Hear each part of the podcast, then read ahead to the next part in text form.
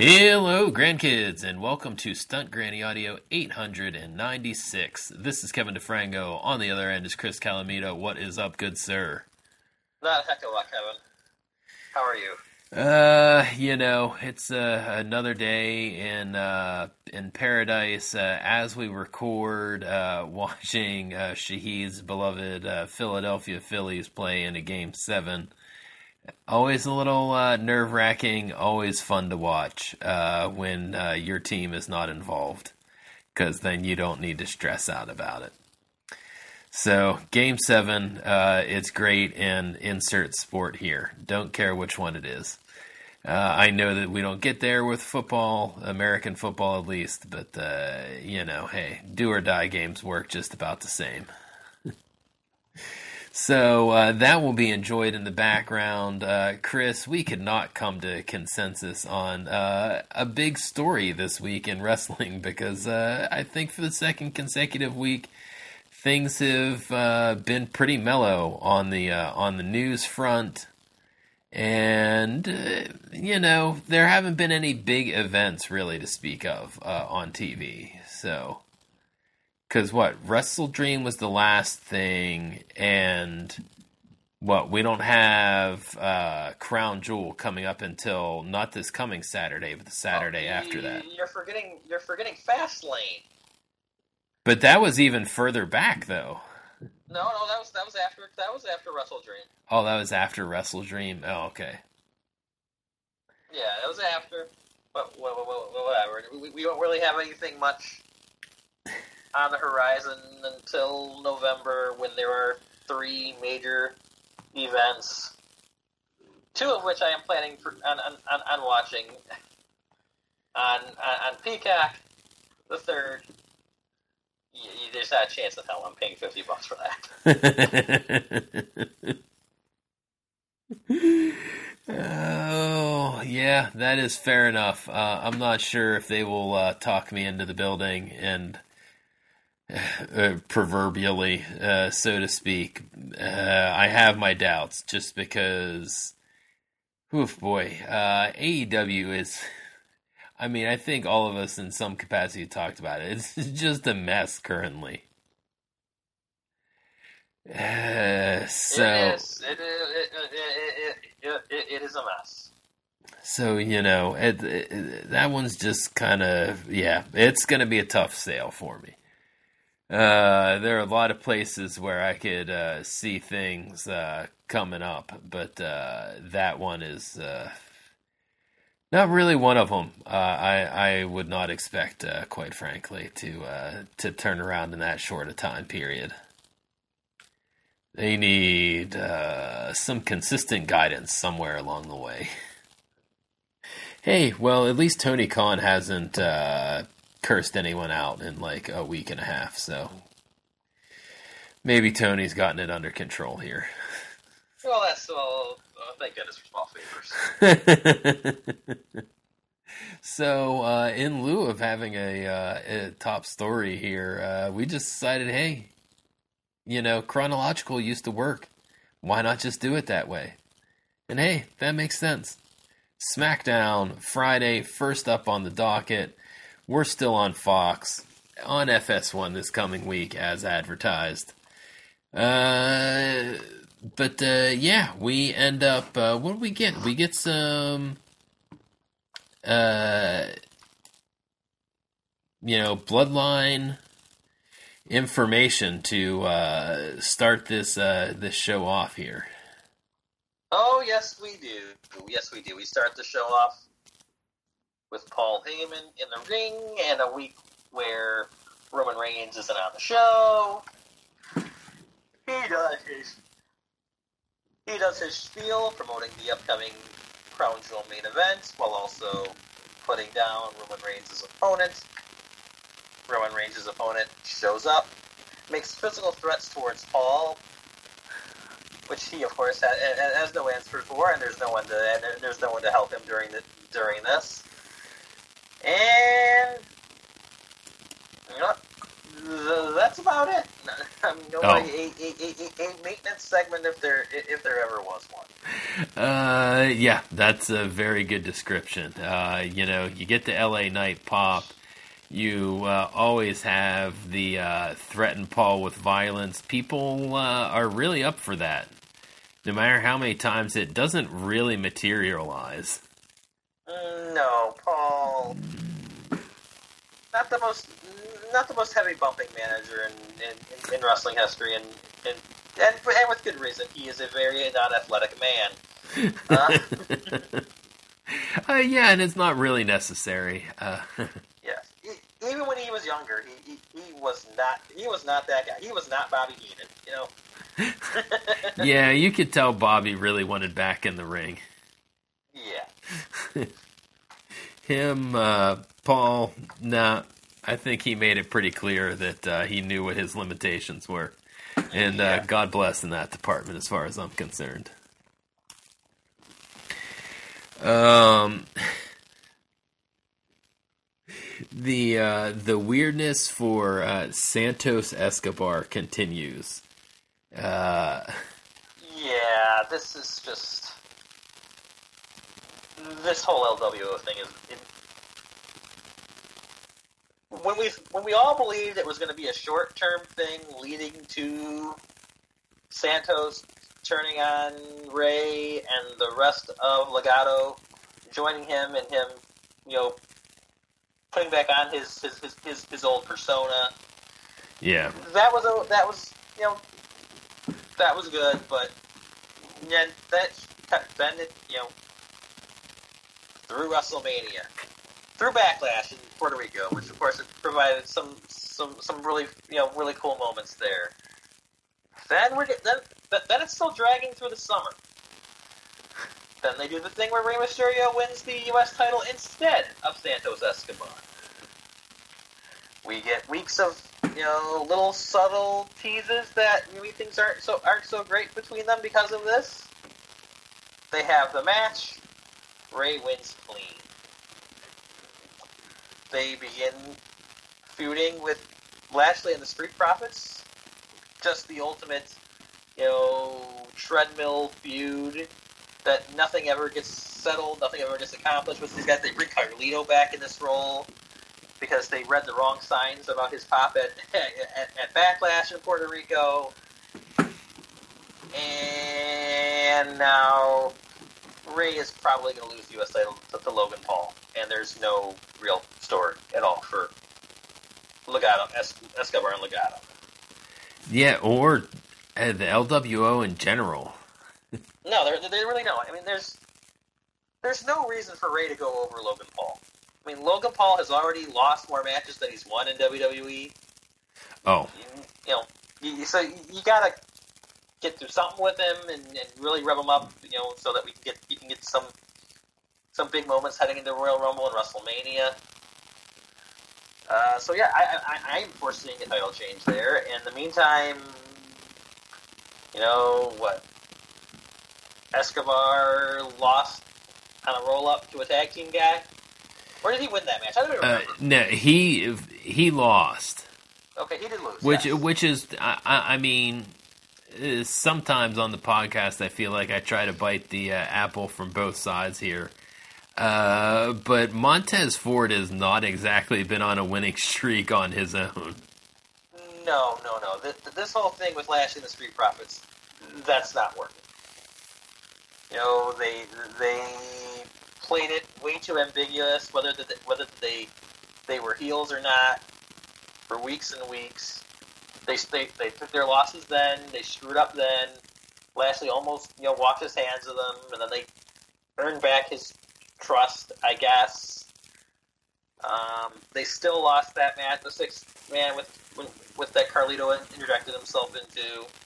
Oh, yep. I think they may even still they may even still be you know slapping hands and fist bumping with fans on the way in and out. I'm not even sure. You know, which is basically what Lashley's been doing for over a year now since he's supposed to be a heel. It's just it's it it it, it had potential in the beginning, but it's just gone nowhere. And you know, none of those guys are anywhere. yeah, they're about as far as uh, as well. Well, well, no one could be further down than uh, Joaquin and the other guy. Oh yeah, Raul uh, or uh, Cruz del Toro. Yeah, that's what Cruz. Yes, yes, Cruz del Toro. Yes. Yeah, yeah, yeah. No one could be further down down than those guys. And, but you know, Escobar, Lashley, the Street Profits. Uh, there ain't nothing happening there. It's it's the it's a SmackDown equivalent of segments involving Bronson Reed and Ciampa and Ooh, man. and even the stuff in the tag team division in Raw that just the, the never-ending, you know, cycle of the same teams all wrestling each other. I, I could be more on board with the uh, the tag team one. Uh, I at least enjoy what Bronson Reed is in. So yeah, yeah, no, no, no, no. Reed, but but when it was the three-way feud for nothing between him, Nakamura, and Ciampa, that was some that was some bad stuff. Uh, oh, yeah, that was uh, probably the low light of uh, most of his run, honestly. Yeah, like I said, you got you know. So yeah, it's you know they're in filler segments, and there doesn't seem to be much you know really going on there.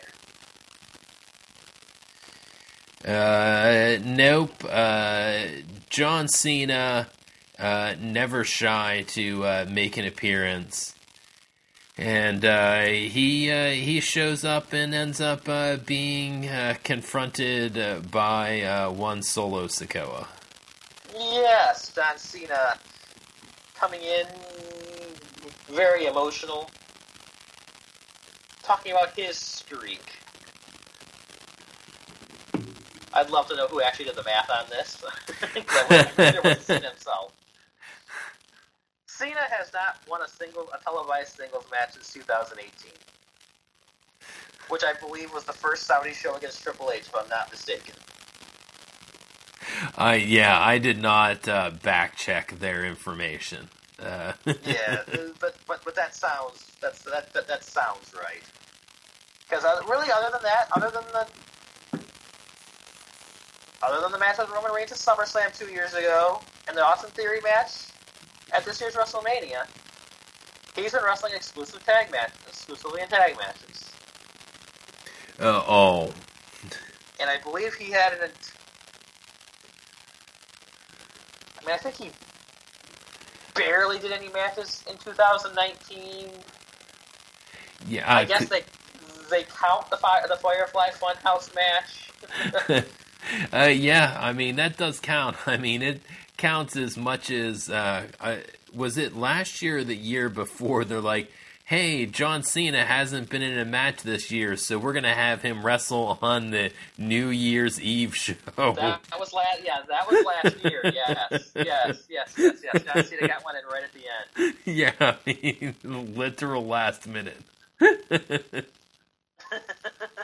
So yeah, I mean, yeah, he essentially did not wrestle all last year. So I mean, that that's at least 365 really right there that there was not a possibility of him uh, obtaining a singles win. Yeah. Cuz again, so, tag match. and now he's going to be uh, programmed with one uh, Solo Sikoa, presumably heading into Crown Jewel. I don't know if he, I, I don't know if he's going to win that match either. yeah, like I will feel really bad if Solo is the one that uh, gets saddled with giving John his first win in 2000 some odd days because it's just like I, I, I, would think that Cena knows that Sikoa is going to be around and that he's going to be Gonzo in a moment. So I, I I would hope that John would be fine with putting him over. But uh, there, there's always that inkling. Like when you mention something like that, I, it makes me think that you're going to get a big win, or at least a win. yeah, no, no. I mean, I guess it's possible that he that, that, that he gets that win. I mean, it's the Saudi show. They like to give those folks some some some reasons to cheer, some happiness. Although I'm fairly certain that main event's not giving, not gonna leave them all warm and fuzzy. So maybe you got to give them some something earlier in the show. Uh, well, yeah, I guess we can get to that uh, that matchup later. um, but yeah, I, it, it was kind of surprising. That was one of those factoids, I guess, with with John Cena going. Someone uh, I remember seeing online, someone mentioning that this is going to be the first Saudi show that Brock Lesnar has not been involved in. No, no, Brock Lesnar will not apparently be on this on on, on this show. Um, they found nothing to kind of shoehorn him into, and I guess we're not going to see Brock until January at this point. Uh, yeah. If he doesn't come back for this, I don't see a whole lot of reason for him to be on TV. Quite No, frankly. no, no. he- yeah, no, no. They're not dragging Brock out of his hunting perch, perch at all this, this fall.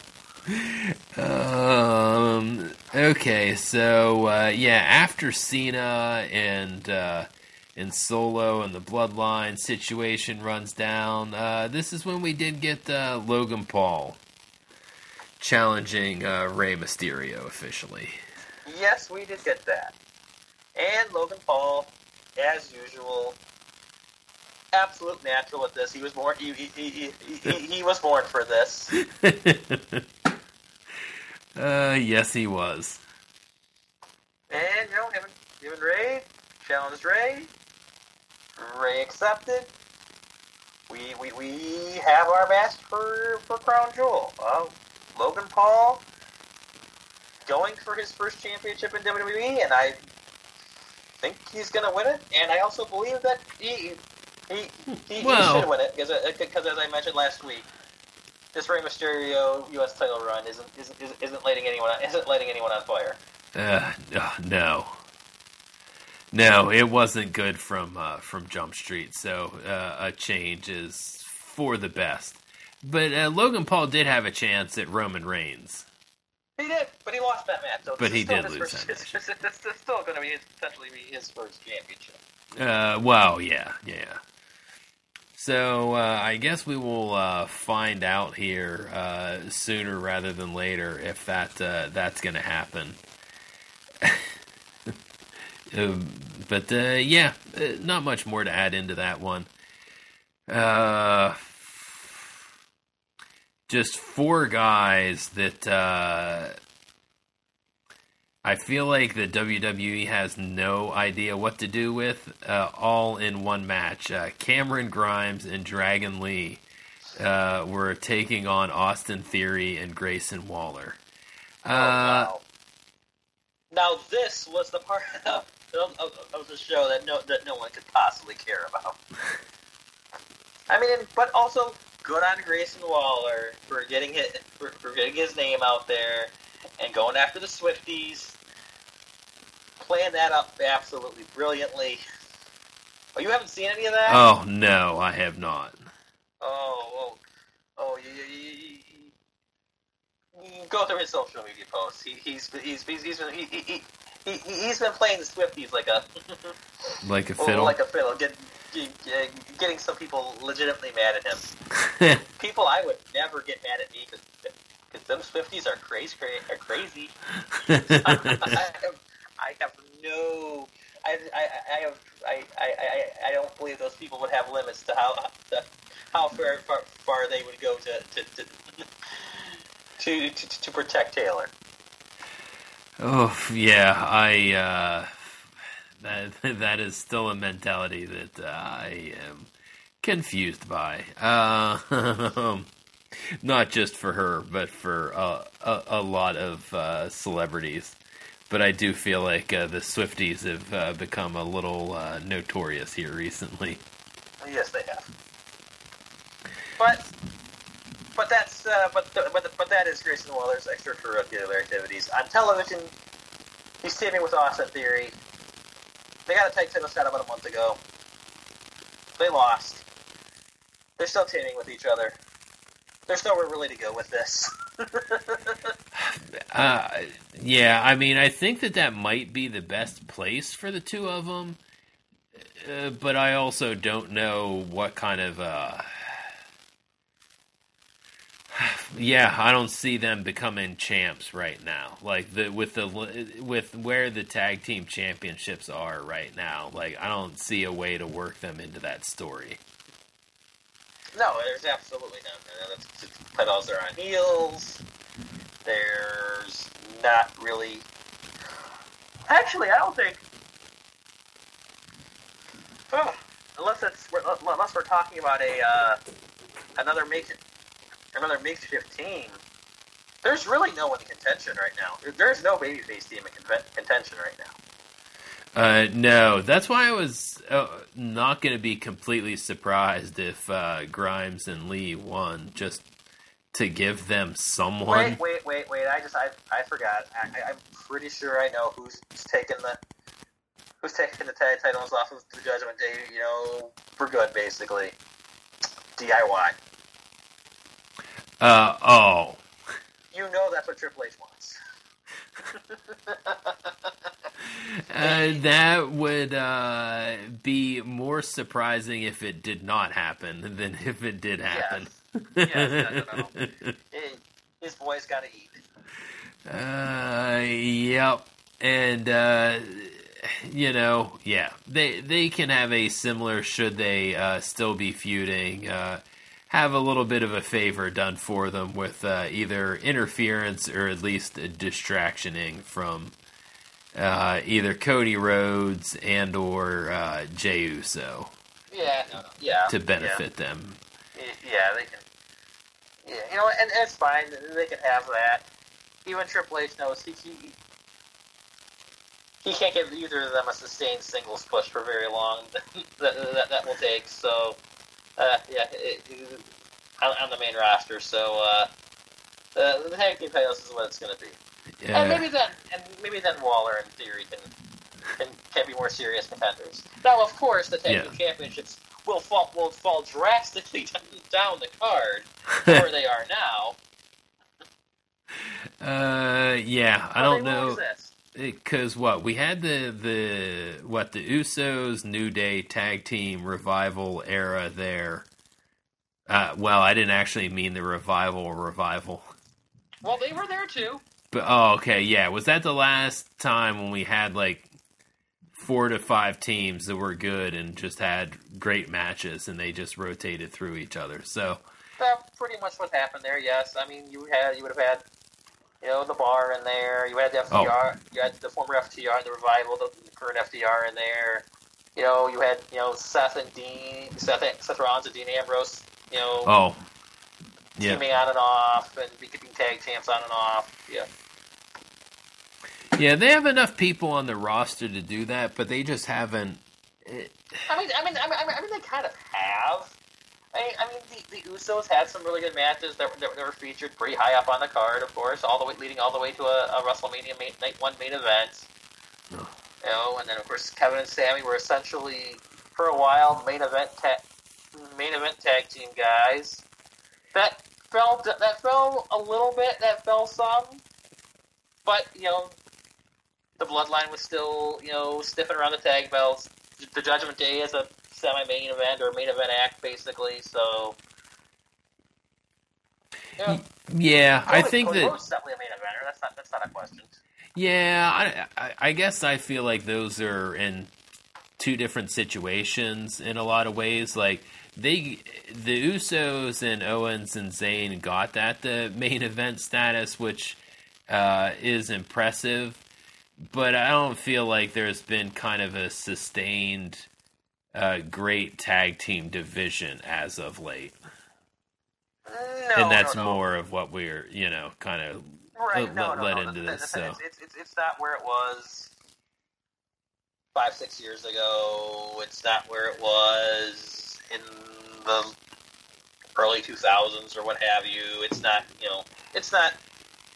Yeah, no, it, it hasn't been. It's just, you know, because beyond the Bloodline, beyond the Judgment Day, you're you're you're you're fighting, you know, Austin Theory and and Grayson Waller. Uh, yeah. I mean, I don't know if they can turn into a great tag team, but I guess that's what ends up. I feel like becoming or making a great tag division is where people end up getting together and staying together for a while. Because I don't, I don't mind the two of them together. I, I, I think that maybe it could be something. It definitely feels like there's still just two tag guys, two singles guys, just Oh, fighting tag. basically. Yeah. I mean, I mean, they're, you know, I, I don't see them coming out to the same music. I don't see them necessarily, you know, wearing matching gear or or, or, or anything Oh. of the sort. Right. Yeah. But but but personality wise, I think they can fit together. I almost would think that maybe you could get a a whole a you know a douchebag heel stable out of them, maybe with the Miz and maybe one other person. Uh, uh oh. Yeah. Yeah, that could work out pretty well if they want to.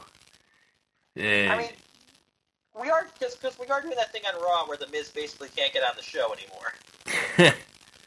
that that was still a pretty wild part of Raw this week, where the Miz is completely laying it out there, and it's just like, nope, yep, we still don't have time for you, pal. like we can turn it into storyline all we want. Like it's it, it's still happening. Oh man, yeah. And that, I mean, that's still a testament to the Miz that he's been able to chew up that much scenery for that uh, that long of a time. It it it it, it, really is an accomplishment. No, he, he probably has a place in that company for life. Because I'm sure Oh. when he's done wrestling, they'll find him something to do. Uh, yeah, if he's not an agent, I would be unsurprised if he's some type of ambassador or, you know, like if he feels like doing front office work or even just advertising type work. Like he Oh, yeah, seems could- seems yeah, tailor Yeah, fit he, for yeah, it. yeah, he could he certainly do all that. Or even Plus- ho- hosting duties if he feels like doing that. Yeah, he, I'm sure he could do that. He, he could he could probably try commentary and maybe be effective at it. You know, there's probably be some things he would need to tone down a little bit, and you know, but I, Oh, maybe you would be a good you could be a good uh, a, a good color color analyst. And, you know, and if the movie doesn't work out in long oh you know long term, it's been 20 years, but you know, if the movie doesn't work out, you know, I mean, they're still doing MTV challenges. Uh Some of oh. those dudes are getting really old. and they're still doing that crap. Uh, yeah, I think maybe the Miz might be even uh, too old uh, by those standards to be uh, participating in those level of shenanigans. Uh, for whatever reason, I feel like we had. Uh, I think we just had MTV music videos on, and we saw a lot of ads for that. And uh, yeah, you saw a lot of gray hair in those ads. Oh yeah, so these people have been doing this for over 20 years now. That's that's, that, that, that's crazy. But maybe Miz won't have that won't have that fate where he's doing silly challenges to to well to try to win a grand prize of 100 grand. I I, I, don't think Miz is in a position where he, he's going to be you know needing to humiliate himself for hundred thousand dollars. Yeah, I feel like he's in a pretty good spot. Um, I could be wrong, but uh, he, he he seems uh, financially savvy. Let's say. So uh, I, I don't know for sure, but uh, I I would imagine he's banked a few extra bucks here. Uh, main event time, SmackDown. Iyo Sky versus Charlotte Flair for the women's uh, WWE Women's Championship. Oh, this match. Oh, maybe the worst I- Iyo Sky singles match I've I've ever seen, and not Iyo Sky's fault. Charlotte Flair was out of position so many times. There was a point in the match where I swear after Iyo did something, Charlotte just started laughing instead of selling. When she was supposed to be selling, it was Oh. it was a really embarrassing performance. I, I, I once again, we- we've said it a million times on this show. There is something wrong with Charlotte Flair. Uh, Something with her motivation, something with her, and what it's affecting her talent. Or it, it, it- she I- needs to figure herself out, and they need to figure out soon that the common denominator in these women's championship matches that don't work, especially when they when you know they they, they shoehorn it into a, a multiple woman situation, is Charlotte Flair. Yeah, that was one where I guess I had felt like Charlotte had cleaned it up after her second recent comeback. Because, I mean, that first comeback was a disaster in the ring. And it- then she started getting abs. And I'm like, oh, okay. Like, I did feel like the bad match itis had fallen off for the most part. I'm not sure that she was having great matches, but uh, you know, it wasn't like there were some just such bad matches in that one stretch there. Uh, but this one definitely harkened back to that uh, for sure. It did. It did. It, it, it, it, was just a piss poor performance, and Iyo deserved better than that. And hopefully, she will get better than that. At the, better than that, with Bianca Belair back, and if we can, not that it feels like Charlotte's being pushed into the background at all, because I could see them still wanting to run Charlotte and Bianca as a singles match, especially as we head into WrestleMania season. Oh, But at least I, I assume Iyo's next singles title defense. Good news, it'll be against Bianca Belair, who she had a fantastic match against earlier this year. Simply goes match with earlier this year at Backlash. no. Bad news, she might lose that match. Yeah, there has not been a lot of mustard behind uh, Iyo Sky's championship reign. No, I mean, I mean, the story has been damage control. The story has been more Bayley. I don't foresee. I see an Iyo complete face turn and and, and feud with Bayley, but I don't necessarily see the title involved when it happens. Meaning, it will be you know could happen what happened after. Uh, yeah, I feel like if the because Bayley screws up. I, I- I feel like if the title was going to be involved, it would have happened already. But they turn, you know, like they were showing fractures in the uh, in damage control, and then they decided, hey, we're not going that route. I don't know when that happened exactly, but I you mean, know, it's, it, it, it's subtle, but it, it, it's still there.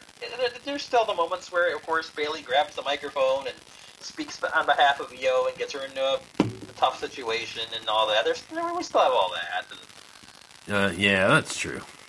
yeah, then we- we've got poor Dakota Kai still being dragged to every uh, every episode of SmackDown, despite still being, I believe, something like two or three months away from being cleared.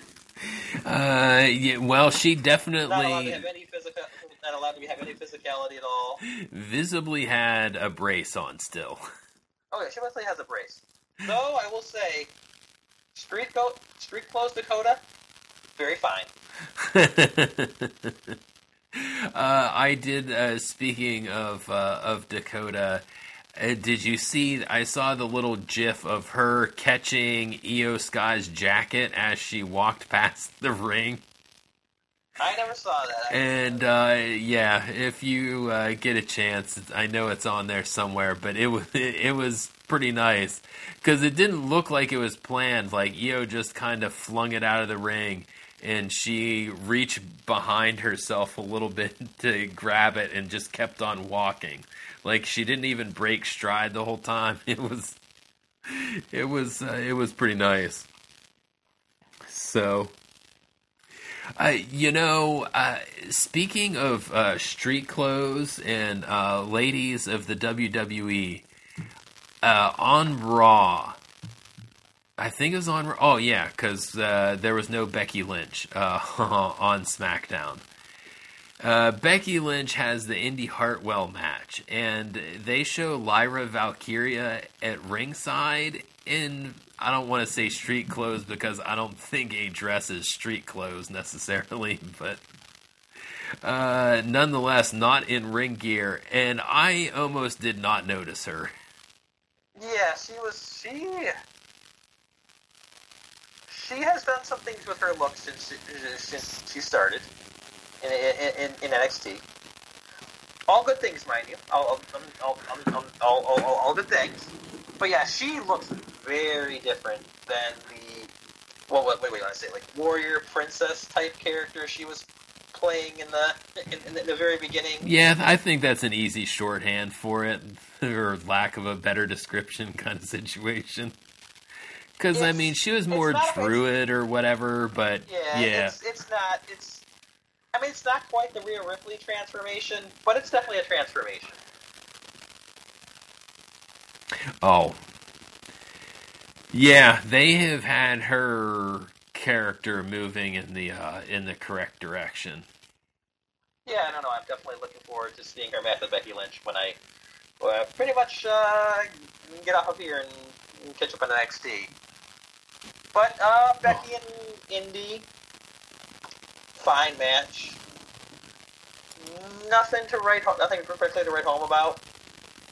Um, then we go backstage to the Xia attacking Candice LeRae. So, uh, you know, Candice and Indi kind of in that in, in that role of being the women who other women beat on the way to getting a title match. Oh. Uh, yeah, and it's been kind of interesting that uh, uh, they've decided to finally bring back Xia Li. Yeah, very. But, but but this is what they've basically been doing. That the, these women that they've that have just. It's not like they're new. They, they they've been around, but there's just been so, for various reasons, including including injury including injury issues. You know, there's no. been a lot of you know start and stop with them, or stop and start with them, and so to rev them back up, they've pretty much all been put against Becky Lynch.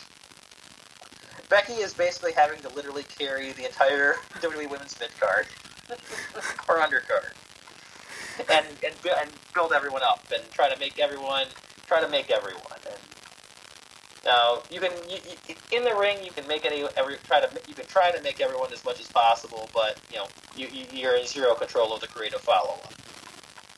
Oh. And yep. I guess poor Tegan got hurt again. That poor girl has no luck at all.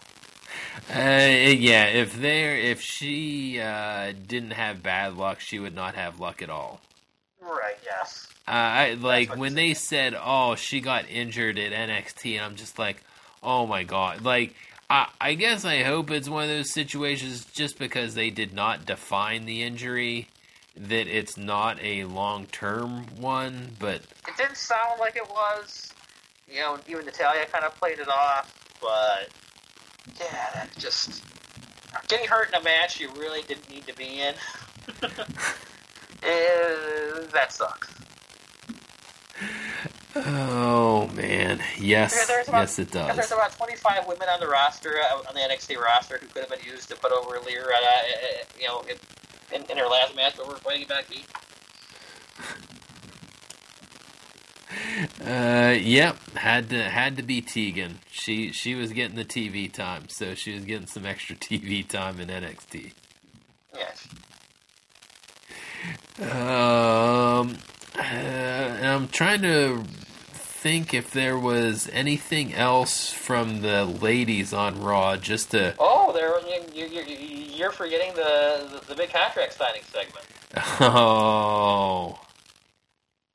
Yes, uh, I, I, might have scrolled to that eventually. yeah, uh, that's again perfectly fine segment. I, I, I like that they had Rhea stay on the outside the whole time and just like just just just enjoying the carnage uh, as it was happening. I'm curious if this is taking the place of a Rhea Nia singles match or if somebody else is going to take the pin, and we, we, we, have still got a Rhea Nia singles match to come. I am assuming. I'm kind of assuming it's the latter. Uh, yeah, it was. I guess it's still kind of wild to me that it's a five. Is it? No, it's actually a six-woman match with Rhea. No, uh, no, it's, not, no, it's just no, it's five. It, it, it's, it's just five. Yes, I mean they, Okay. they have the, the four women have been the same have been involved in this for weeks now, and then they then they interjected Joey, Zoe Stark last week or two weeks ago maybe, and yeah, no, it's a it's a five way. Basically, this match's goal, I guess, is to be an entertaining train, an entertaining wreck. Uh, oh. Uh, yeah. I mean, eh, that's a lot of people to be involved in a ring and a lot of coordination. Yeah, no, but with those women and all, all, all the most physically intimidating, almost almost all the most physically intimidating women in WWE in one match. You know, they want to do like their that the women's version of you know when it would be like Brock and Braun and Roman and Samoa Joe or whoever else would, would all be in a big big you know multiple person match with each other and just just beating the hell out of each other and throwing each other around. No, no, it's yeah. If, if, if they follow a, per, a fairly set formula, I think that the match should should be fun. Because there's a formula for these kind of matches. That that's that, that's No. They've done a number of they've done a, they've done a number of the big hoss fights uh, with the men. You know, three, four, whatever, whatever way. You know, multiple person hoss fights, and this is that for the women. So if they know how to follow a formula, I should be entertaining at the very least. Uh, yeah, I would imagine that uh, it should be a uh, a good match. Uh, uh, Nia Jax, I don't think has injured someone since coming back, so I mean, kudos to her. Uh, Yes, yes, yes, yes. Good for her. maybe we'll get through another one. And uh, something else that did happen involving the uh, the women. I forgot that uh, Chelsea Green and Piper Niven defended their championships against Natalya and uh, Nikki Cross since Tegan was not available. Yes, yes, yes, yes. Oh, well, it, it, kind of ended up being a handicap match because uh, Nikki never tagged in, never showed any interest in being part of this at all, and, and, and and did her Nikki Cross thing. I mean, again, I don't know exactly what where where they can go with Nikki Cross at this point, or you know, but you know, kudos to them for trying to find you know things for women to women uh, uh, all the women on Raw to do. Uh, oh, yeah, they've got three hours. Uh, they are filling it with their talent. Uh, it might be in the uh, bad and indifferent categories, but uh, it, it's better than not being there. So, um, yeah, good for them, I guess. Uh, Chelsea Green and Piper Niven. Uh, somehow uh, not completely cursed with the championships. Not completely. Because, I mean, that was a pretty uh, short term uh, injury there. And I guess to kind of get into uh, the crux of, to me, of, of Raw was definitely. Well, I guess it was uh, women's division related since Rhea Ripley was involved in a lot, a lot of segments on Raw this past week. She definitely was a lot involved in a lot of segments. She is, yes, it's all a part story, but yes, she, she is establishing herself as the as, as, as, as the real brains behind the Judgment Day. Um, playing some manipulative games. I mean, for the last couple of months since Rollins has been dealing with Nakamura, he has not been interacting with the Judgment Day at all. No. But now his storyline with Drew McIntyre is intertwined with the Judgment Day and all the other baby faces on Raw. So no, no, that's a inter- it's almost like a you know whose side will Rhea Ripley be on? You know, between Seth and and Drew at, at, at Crown Jewel. Uh, Or whose yeah. side will the judgment? Or, or, or who will the judgment day help? Oh, oh. Yeah, uh, that's an interesting question. Uh, they don't really need to help. I mean, they can help one person and then immediately turn on them if they want to. I, yeah, I guess they could. I mean, I don't see either of them joining the Judgment Day. It just there's just not a fit there. Uh, I mean, yeah. I, mean, obviously Drew's the one setting up for a heel turn, but I don't think, I don't know, I don't think, I just don't think that the Judgment Day would be a good fit for him.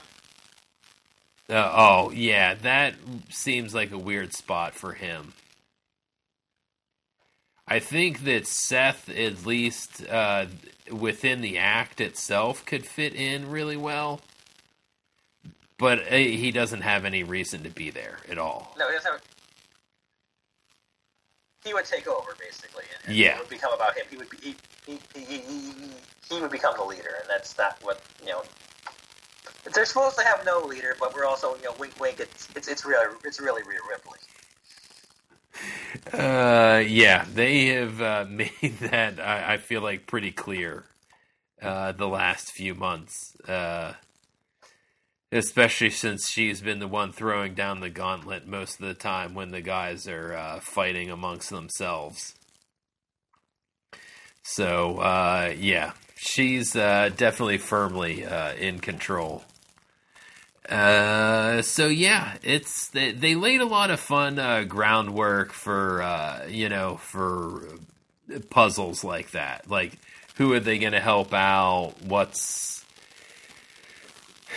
you know what's going to happen in that department? And I think that was uh, that that was a pretty fun part of uh, of Raw this past week. Um,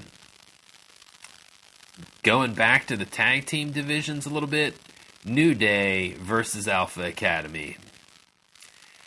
Not what it could have been. No, I mean we, we are we are fast running out of steam with all of these people. I mean, we really are. I mean, how many times can we see the New Day in the tag team picture at all? Um, how many, you know, there was a fleeting moment of time. It looked like the Alpha Academy and Maxxine were were becoming a, a, a, a viable babyface act, but then of course that all went to crap when when uh, when Gable lost to Gunther Oh, yes. and Otis turned into the world's largest jobber. And no, there's there's just no reason to care about any of this. And they've got Tozawa. I'm shocked, you know, the same people who were up in arms about the uh, the, the roller quarters angle in in AEW, not having a lot to say about Akira Tozawa behaving like some stereotypical Asian tourist. Uh, yeah, he's had a lot of weird roles in the WWE.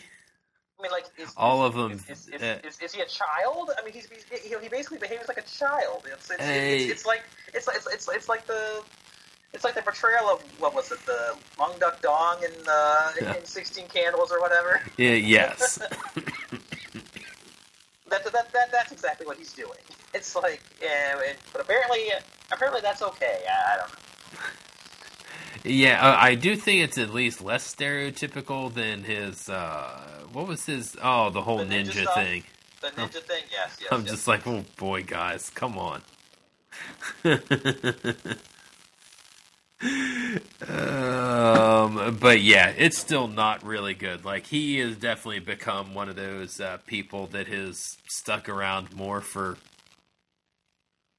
if you want to say it this way, comedy yeah. I don't- no, I don't- I don't no, know what he other- not. He does, category if, to put if, him if, in. If, if the Alpha Academy is ever to be taken seriously again, no, he can, he, he, he cannot be in it. So w- w- they're not to be taken seriously. And when, and when are they ever going to let Maxxine wrestle again? What, what, what is the? I mean, I know she was dragged out of NXT purely for her looks when she absolutely wasn't ready to wrestle at all.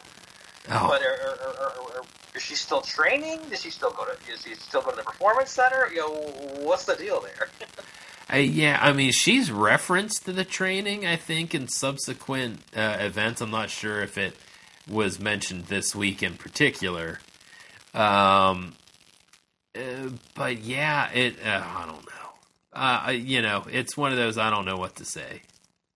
You know, it's just really weird. Like, yeah, you bring her up with that much purpose, and uh, you know, just, the maximum male models thing doesn't work out. It looks like this uh, Alpha Academy thing is moving in the right directions, and then we just, it, you know, like you said, it came to a screeching halt when and it, and, and it really was working through the whole thing with the Viking Viking Raiders of Valhalla. It was all you know they were gaining some real momentum. You know, it, and then it just came to a halt. And it, you know, once again, we also know that I think you know they kind of ended up swerving on what probably the original plan probably was for her to seduce Otis away from Chad Gable. And oh. they she, she ended up joining them. And, and, and it seemed like it was because we said it, it seemed like it was working, and then you know that's the thing. You, you can't lose too many matches. You can't be made to look like a fool. You especially can't be made to look like a fool in front of your in front of your family and make your daughter cry. Oh yeah, that is uh, not a good look at all. And they have not done anything to uh, to build him back up in the meantime. No, uh, he, no, he, that ship has sailed. Yeah, I, I, I, believe he's mentioned it in passing that you know he wants to get back to that, but it doesn't matter. Like he can say that on TV as much as he wants. Yeah, it, it, it, it will never happen again. So um, I did like uh, the video with uh, Valhalla and Ivar. I did like that. It's a shame it's coming off of him. Wait, that Viking rules match. Did he win or lose that? He he won that. Didn't he? Yeah, he won that. Oh, he did win that. So he did win his last uh, singles match. Yes. Okay, so he during this period where Erik is injured and seemingly is going to be out for some time. that was the honestly the one thing that I took from that segment was I'm like, oh my god, he is gone for a while, isn't he? Like that just seemed like such a feature just for Ivar that I'm like, oof, yeah, that that's no, a long term injury, not huh? Kept him back for a while, and, and I guess Ivar impressed the right people with his his, his singles acumen, and so they're keep that as an act with Valhalla, even though kind of funnily he is not the Viking Raider that she's actually married to. uh, yeah, it's always uh, interesting when uh, when things like that end up occurring. so yeah, I think that was a that that was kind of an interesting uh, little uh, piece of Raw there that I thought was uh, worth going over. Uh, oh my gosh, uh, are you uh, in the same boat as me and rolling your eyes on the whole uh, SmackDown versus Raw feud that uh, is yeah, percolating now.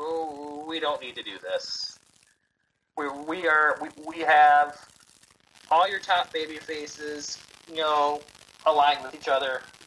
We have your top heels and the, the Judgment Day and the and the Bloodline kind of having a loose alliance with each other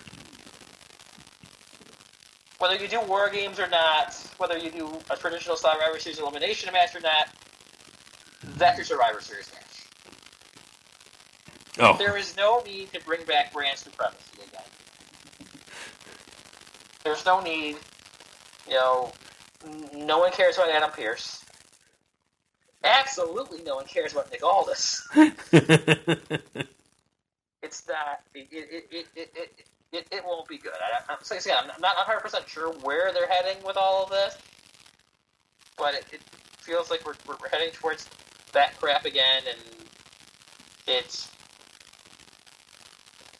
that uh, it that feels incredibly passe, and there's you know, oh. especially when there's no real once again. There's there's no real authority figures that you can actually sink your teeth into. That they hate each other that they have established personalities. It's not like Shane versus Stephanie. You can't really do that, you know, type of thing. Where okay, you can. It's you know, and that's why the idea, you know, just kind of petered out over time. You know, it's good. there were some good Survivor Series during that period. There, there were some good. We got some good matches out of that. Oh, yeah. You know, obviously the the Brock matches with AJ Styles and Bryan Danielson are, are some of the Mm, best matches probably in the last decade. Uh, you know, the only Charlotte Flair versus Ronda Rousey match that uh, that, that, was any. real. Eh, okay, I'll, I'll give the right bet match at Backlash last year some credit, but the really, really, really good Charlotte versus Ronda match happened at one of those shows. Uh, you know, some other stuff was was pretty fun. Yeah. But then we have the last two or three years of it, which were just mind numbing. Uh, yeah, uh, I, yeah, just not looking forward to this being a thing again. No, and, and, and, and, and, what are your matches even going to be? Well, and uh, and there's just been there's been enough floating. You know, it's it's kind of the age old complaint. There's been enough floating between the brands for a lot of people. You know, yes. not just the tag team champions, where it's just like why am I supposed to believe that the you know people care at all? You know, I I, I understand why. Uh, let's just pick any uh, any sport. Why you know any rivalry exists? You know, like two teams head to head, fifty percent most of the time, but it's kind of an entrenched thing, and they're just there never has been for SmackDown and Raw. There's always been too much of, uh, you know, they're joined at the hip. You know, and then when you have a draft every year and distribute the players, uh, like almost everyone's touched both brands. Why do they really care? No, uh, there's no reason for them to care. No. So I, I, if this is where Survivor Series is headed, I'm not looking forward to it at all. Yeah, I I was more up for uh, War Games uh, Part Two, uh, and that seems like more of the thing to do with the kind of obvious matchup that's on the on the paper for yeah, us. and maybe they will still do that, and then you know around the show the card is the around that is, the, is more Raw versus SmackDown type matches maybe you could have the you, you, you could double dip there, but still, you know, we only we still only have we only have one tag one pair of tag team champions, one th- one tag team champion. Uh, no. You know, is now granted if we could get if we could get Gunther versus Logan Paul, that that no, no okay if, we, if, if it means we get Gunther versus Logan Paul, I am I am reconsidering my stance. yes. Not for that to be Gunther versus Rey Mysterio. They, they keep. I'm sure it'll be fine, but they can keep. but yes, Gunther versus Logan Paul. That intrigues me. I mean, the thing about Survivor Series that doesn't get talked about enough is that they've released multiple versions of that of, of, of the event poster, and Roman Reigns is never on it. Uh, yeah, I mean, I could see him not if they decided to go with the War Games match. Uh, if if you want the heels to lose, he cannot be involved, and then you get the three people from Judgment Day and the two from uh, the Bloodline. Yeah, so yeah, I, I I could see that happening. You know, will it? I don't know. you know, uh, it, it, it, it could. So yeah, it'll be uh, interesting where uh, where that uh, ends up uh, going in the end. But oh, yeah, the, the the start of the Raw versus SmackDown, uh, not oh, not great, Jim. But if, but if they do swerve, veer away from the from war games, poor Cody. he wants to be in War Games. so bad. it's like half the reason he came back to uh, the WWE. He's just waiting to be in a War Games match.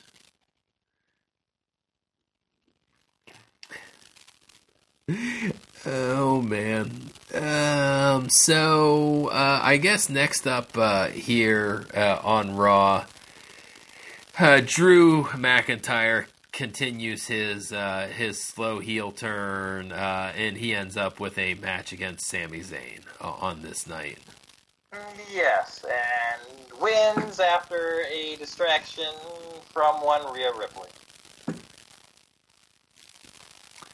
Uh, yeah, I uh, am not surprised that, that we are getting some hard times out of uh, Sami Zayn after the forced breakup of his tag team.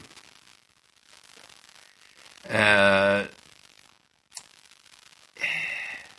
yeah, there was a time where uh, you could have sold me on Sami Zayn beats Roman Reigns. Uh, that that time has uh, gone by, and I would not put stock in that currently.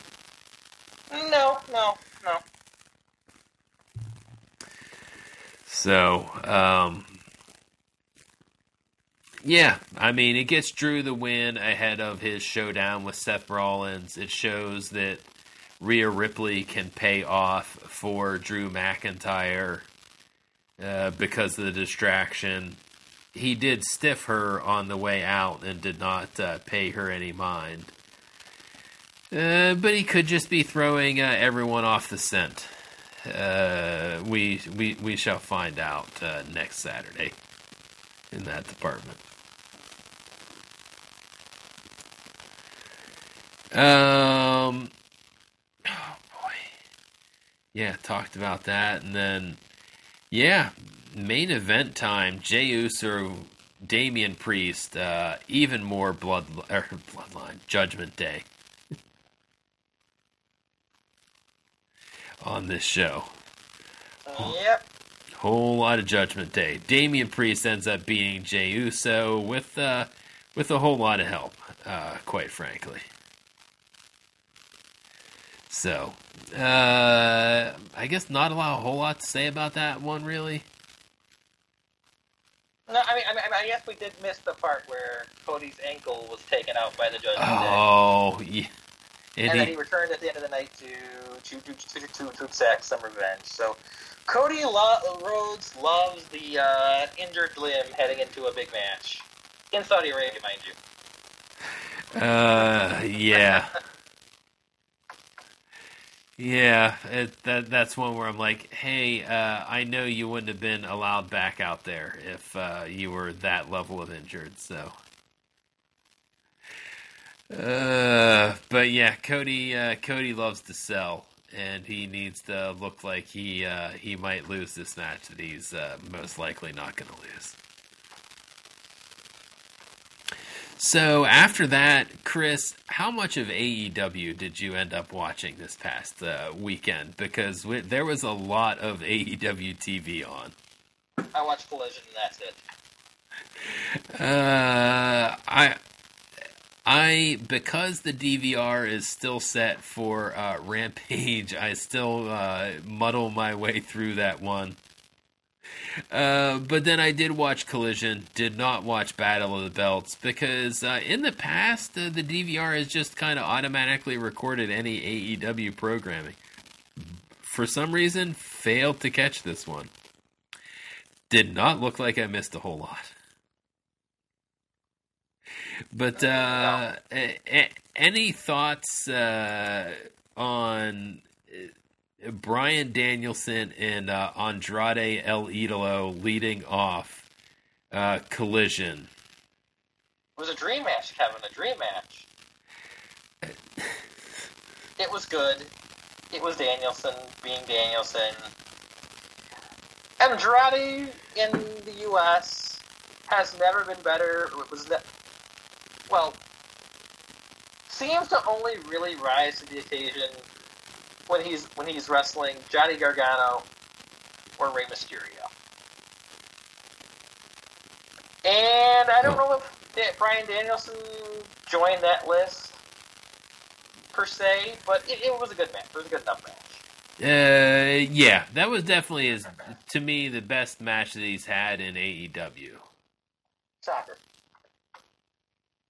Huh?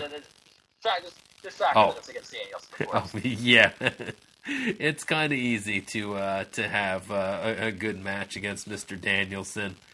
Um, so yeah, I mean, it was a good match. I hate and AEW uses the, the whole dream match word wording entirely too often, and you shouldn't be giving away a dream match on TV this uh, yeah this flippantly. No, no, it was just a very silly term for the match. Because they had wrestled each other one other time. On an episode of SmackDown, it, it was on like the second quarter hour or something like that.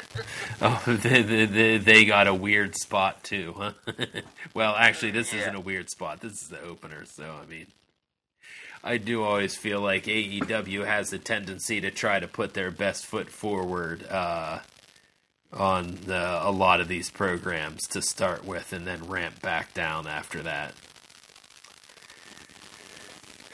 Um, yeah, so that was uh, that was a good one to kick things off. Um, Sky Blue ends up uh, both on Rampage and Collision. Uh, another one of those moments where uh, they bring in outside talent, and you're just wondering why they're bringing in outside talent when they have so. Oh, the the, the vaunted Hollywood Haley J from uh, Ohio Valley Wrestling and the and the Netflix documentary series The Wrestlers. Oh, Yeah, she is. From everything I've, ga- I've I've gathered, she's not a cla- classy broad, and not a very good wrestler either. Uh, yet was not impressive in the uh, the two minutes of time that she was given. Mm, No, no, no.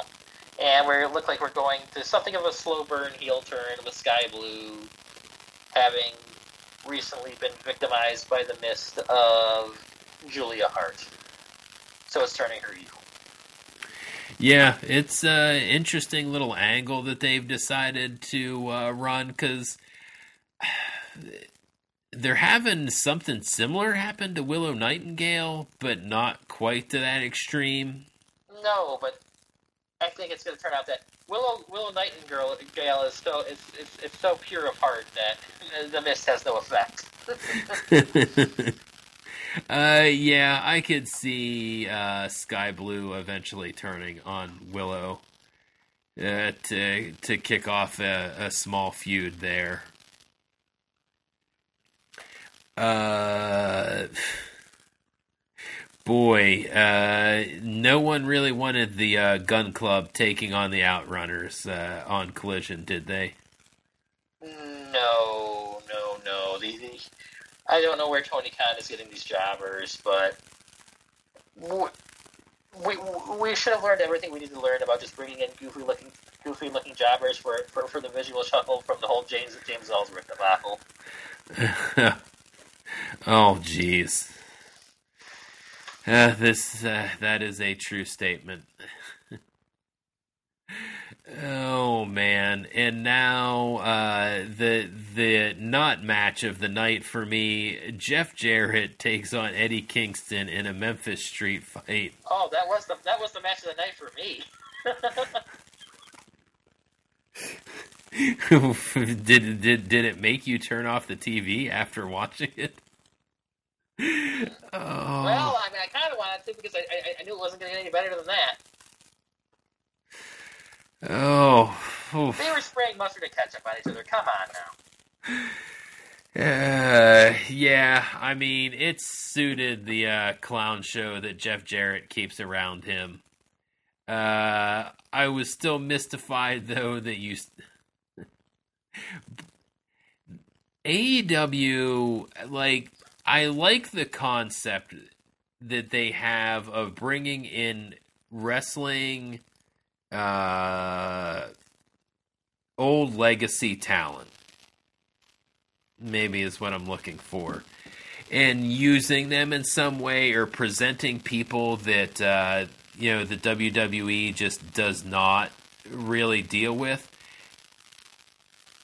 I had kind of forgotten that I'd heard Dave Brown call some matches. When I heard his voice uh, during this, I'm like, the name wasn't ringing a bell for me, uh, but the voice got me. I think there's a place for it. I, I just I mean, don't it- it think was they do it. They were in Memphis. It's just because they were in Memphis. Yeah. I mean, I, guess I feel like they can put him he- in a better spot to succeed. I mean, as I said, as I said, he literally called Jeff Jarrett's first match of his entire career when he was like 18, 17 or 18 years old. Uh, well, I, I don't think you put him in there with three other people, No, that didn't work. No, no, no. E- His whole especially. thing, Memphis's whole thing was there was not a heel announcer. There was two babyface announcers, two guys, you know, you're, you like you like two guys at the end of the bar or what have you. You're two two friendly uncles. You were, were calling the show. He never had to deal with Nigel McGuinness. And boy, was Nigel on one on this night. Well, I, Kevin, I know you have some things to say about Nigel McGuinness, so let's just get it off your shoulders. Just get it off your chest. Well, I like him as an announcer, but uh, he's gotten to a weird point where, uh, and I think part of it, I, I, I mentioned it on Twitter, where I don't think he's browbeating Tony Schiavone and uh, Kevin Kelly as badly as Corey Graves did to Byron Saxton. No. But them not having babyface comebacks it just is a real hindrance to the product in general. And then you have Dave Brown trying to play around all of these shenanigans going on. Yeah. And it's just like He is 80 plus years old, yes. like what are you doing to this poor old man? Yeah. You you you say you're treating him like royalty and you're just fucking rubbing dirt in his face. Come on, man. Yeah, yeah, yeah. N- N- Nigel was a little was a little, was a little rough th- throughout the night, and as you said, no. Tony and Ke- Kevin Kelly had no response. I'm shocked by the time they got to the main event match. Jim Ross didn't audibly tell, tell Nigel to fuck off. That would have been hilarious. just Nigel, Jim, Jim, Jim Ross is in no mood.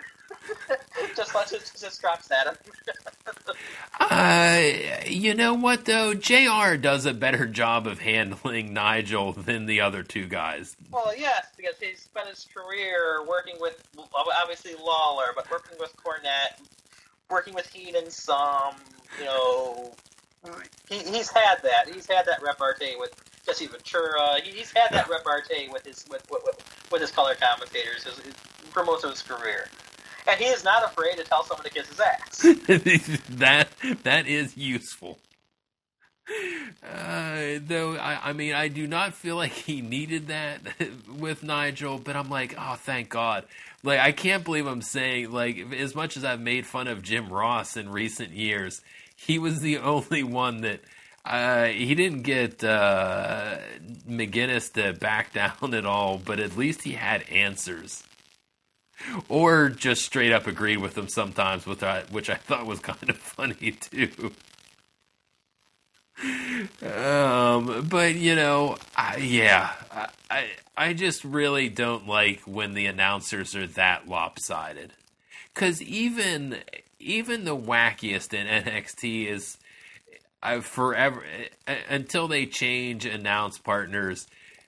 Vic Joseph and Booker T is some weird relationship that I enjoy, but Vic at least has some answers when Booker T is going weird on shit. You know, like it's more. He does more subtle jabby type things, and you've got to almost be paying attention to it. But at least he can fire back on him. Oh man, Tony and and Kevin. Uh, I, I, I guess I would have thought Kevin Kelly has done enough announcing with Nigel McGuinness that I would have thought that he would have something. I think this uh, this run for Kevin. I think wrestling at this point for Kevin Kelly is just a paycheck. I don't think he has a lot of enthusiasm. Uh, well, I it guess a, it, it, it, was a weird hire to begin with because they had you have so many announcers uh, on, oh. on, staff that they can use. Yeah. I mean, I, I mean, I mean, I the, the argument for bringing Nigel in is stronger because you can't, you know, you don't want, we don't want, uh, don't necessarily want Taz doing both shows. Oh, right. You could, you could put, you already have. They've, you know, Tony Schiavone being there is Tony Khan slowly reaching the point of admitting that hiring Kevin Kelly was a mistake. Well, and it's something I guess I kind of thought about this is a I guess I just I, I didn't see much of Kevin Kelly's original WWF run, which I because it was, was the, he, he, was a C announcer. He he, he might have been Sunday Night Heat, uh, basically. Uh, uh, well, yeah, I mean, or, or, or, or, or he or if he did Raw, it was because he was filling in for Jim Ross. But then Michael Cole was in, and so he would always he would fill in for, for Jim Ross. Oh, yeah. So that was I, I guess I didn't see his early stuff, so I never got into him. Thought he was okay and a lot of the Ring of Honor stuff, but he usually didn't. I feel like it wasn't until later that Nigel ended up joining the announce desk. Because Steve Corino was the first co-host, right? Uh, you know, I don't In know. The Sinclair era, I don't. Yeah, I, I think I think so. I, I missed so much of that. I, I was just so out of ROH. I and it didn't even come out of my area. And, then when it did, it wasn't a reasonable hour. Uh, yeah, and I guess I'm trying to figure out. Uh, yeah, WWF till 03, Ring of Honor 2010 to 2017. Uh oh, okay. Because I'm trying. I was trying to Oh, it doesn't say who his uh, announced partners were. That's what I was really looking for in that in, in that run. Does it have a link for ROH on Sinclair or some type of thing that indicates the ROH show? Uh, no, not on Wikipedia at least. Um, because it doesn't even say because it mentions uh, New Japan. Oh, it's so funny that they mention uh, that Matt Striker is the other uh, New Japan Pro uh, English language commentator,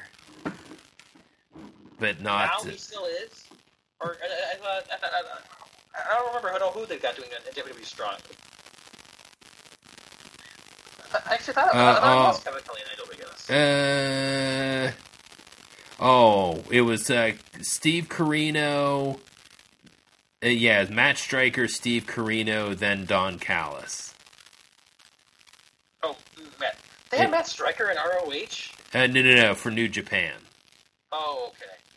No, they. For, it, it's kind of interesting that they have the partners listed for New Japan, but not for Ring of Honor. so. Yeah, no, no. I mean, I mean, Callis is, is is pretty much what I what I most remember.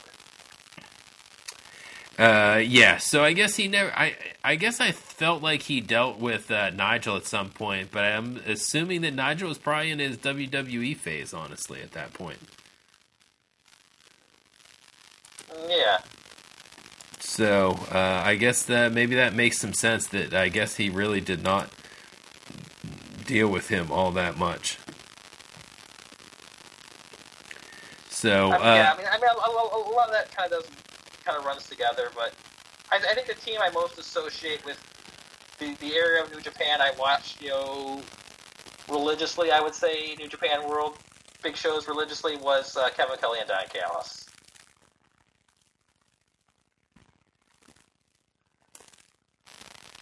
Uh, oh. Oh yeah, okay. He was a killer commentator beside Kevin Kelly. I went to Yeah, Nigel. I, I went I to I, figured, I, I, I knew they'd work together. I went to Nigel's page to, to, to get that pulled up. Do they also do NW, NJPW Strong shows together, or is it, or is that who, who does those? Because I know they've completely revamped the the English speaking team for the NJPW world. Like, like, like there's Oh. no prominent American announcer there at all, I believe, anymore. uh, I,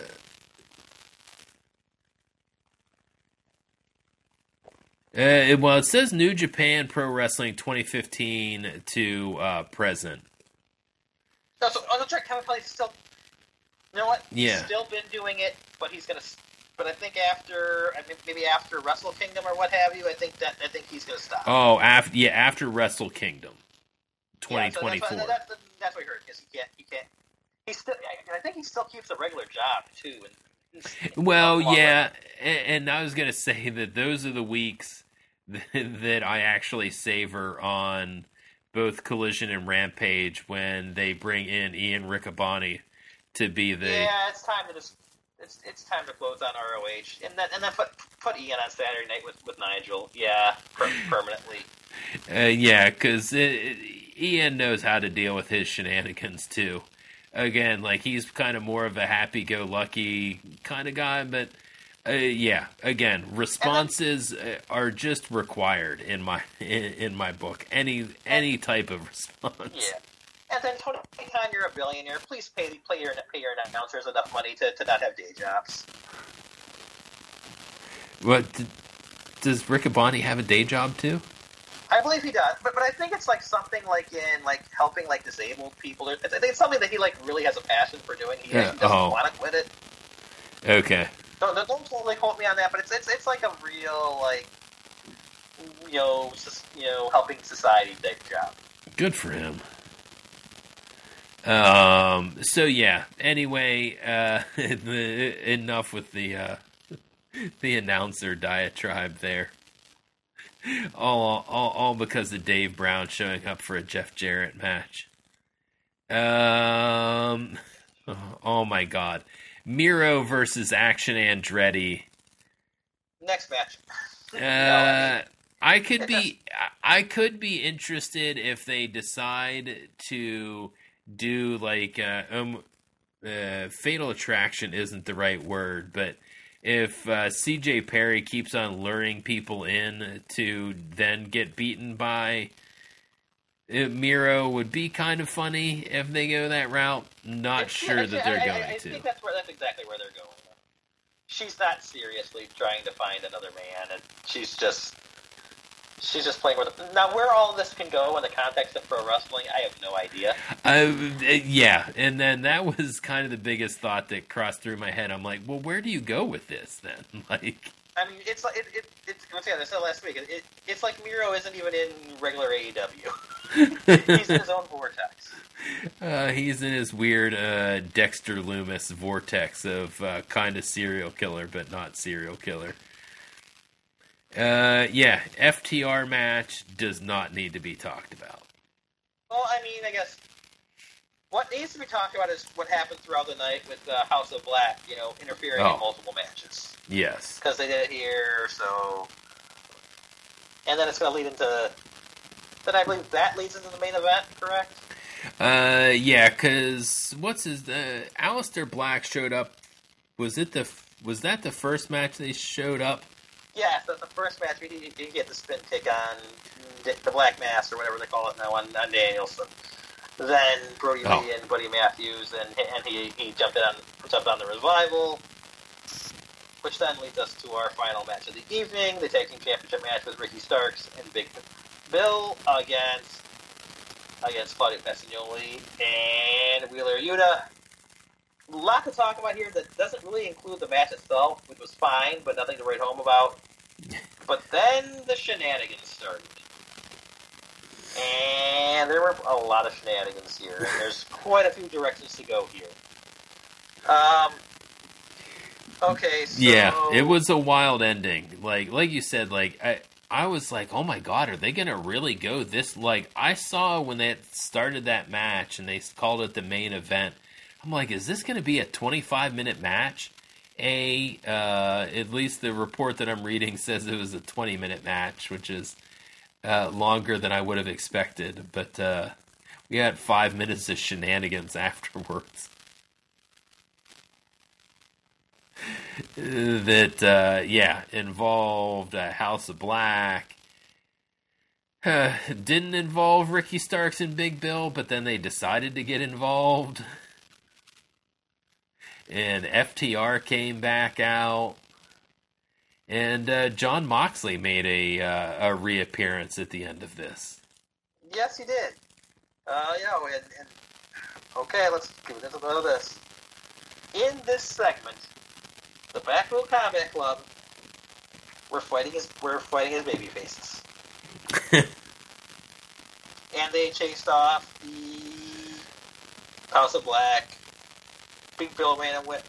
Big Bill ran away, and then Ricky Starks was left with all the baby the baby faces, and was essentially absolutely completely humiliated in a way that you will not you are not going to humiliate someone you believe is someone that is going to stick around long enough for you to push them. That is the biggest takeaway I had from all of Collision. Ricky Starks is going to WWE. I yeah, like I they have to already know that. Uh, I yeah, that was one where I'm like, I can't believe that he didn't get out of the ring. You know, that Big Bill didn't drag him out of the ring some way or another, so that something like this didn't happen. Yeah, no, no, no. Uh, this was a message being sent. I, yeah, and I thought he, and I thought Tony Khan was a better was a better man than Vince McMahon than to have these things played out on camera, but I guess he's not. Uh, yeah, I don't know when his uh, contract is up, but it honestly can't be soon enough. It can't. It, it, it feels like it's soon. It feels like they, they're beginning to maybe this is a tag team belts item just to just just to, just to give him something, just give him a bone to chew on and hope that maybe he, he got happier. But they're pretty confident he, he, he, he's not staying. And that's where we get our end of collision, and which will lead us into Dynamite on Wednesday tomorrow or tonight or most of you hopefully will be listening to this, where Bryan Danielson and Claudio Castagnoli team up, presumably as the heel team, to take on the tag team of Orange Cassidy and Kazuchika Okada.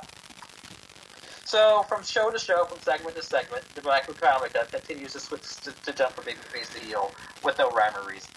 Uh, well, that's a tough sell too, since usually the segments that Bryan Danielson is in, the BCC are uh, baby faces. Yes, they are. This should have been taken care of from the moment he came back that he was no longer with them. If they still wanted to have the Blackpool Combat Club Russell baby faces, I believe I saw, saw I did see a clip from Battle of the Belts where they where, where actually well they were finally you know when the Blackpool Combat Club finally left the ring, crossed over with uh, Orange Cassidy making his entrance for his international title defense, and him and Moxley shoulder backed each other basically shoulder bumped each other. So that's oh. still in play. Okay. So yes, when Daniels is not involved, they're heels. But when Daniels is involved, they're baby faces. This is absolutely stupid. Uh, when they just kind of separated them from the start of Danielson's return. Uh, yeah, it's a it, it's a really really weird spot for everyone else in the Blackpool Combat Club to uh, to be in. So uh, yeah, I guess uh, any other parting shots before uh, before I talk about beer. No, this has been a long show that I did not expect to be a long show. uh, yeah, yeah. I, I, I think the rest uh, the the announcer diatribe really bumped this uh, the runtime up. Uh, Belltime beer is one that I picked up uh, last year when the wife and I uh, decided to go on uh, something of an anniversary trip Scarlet Lane Brewing out of uh, I don't think their original location is uh, Indianapolis, Indiana, but that is the one that we went to and picked up quite a few beverages. They are known as the uh, the official beer of horror. They have uh, Halloween type themes going on year round, uh, and it's a very macabre joint that we went to uh, last year. Uh, so the theming is really fun, and I felt like it fit with uh, the time of year, and uh, due to the fact that we have Halloween Havoc happening tonight, uh, fit right in there. This is uh, one of their standard offerings. It's Tiberius West Coast Double IPA, and yes, you can definitely tell that it's the West Coast IPAs are ones that are more like the original IPAs that I'm not that huge a fan of but there is a little bit of cit- citrus brightness, and I always like. It's funny uh, where uh, Jeremy, though a bigger IPA guy and more of a bitter hop guy than me, does not like the uh, double IPA process. Uh, I find that the hops kind of get some type of extra funk in that uh, double brewing process that really makes it uh, stand out and have a, a, better taste, even when it's bitter. Uh, and not my favorite. So yes, uh, their uh, Tiberius is a very good West Coast uh, double IPA. So if you're out in the Indiana area, I suggest picking up some uh, beers from Scarlet Lane. I believe their Slasher last year was very good, but I as far as I know, they actually changed the res- recipe up for that one from year to year because last year's was uh, Slasher 3. I'm assuming that this year's is going to be Slasher 4. Uh, if you see that on shelves, I would uh, probably recommend to buy it even without having drank the beer. Uh, so that is the uh, hashtag Belltime beer of uh, this here podcast. Uh, the brand is at Stunt Granny. Rate and review us on Apple Podcasts. Download us at Spotify, iHeartRadio, or uh, what was the last one that I was trying to think of? Uh, Amazon. Yeah, sure. Let's go with that. Have a good night, grandkids. Later.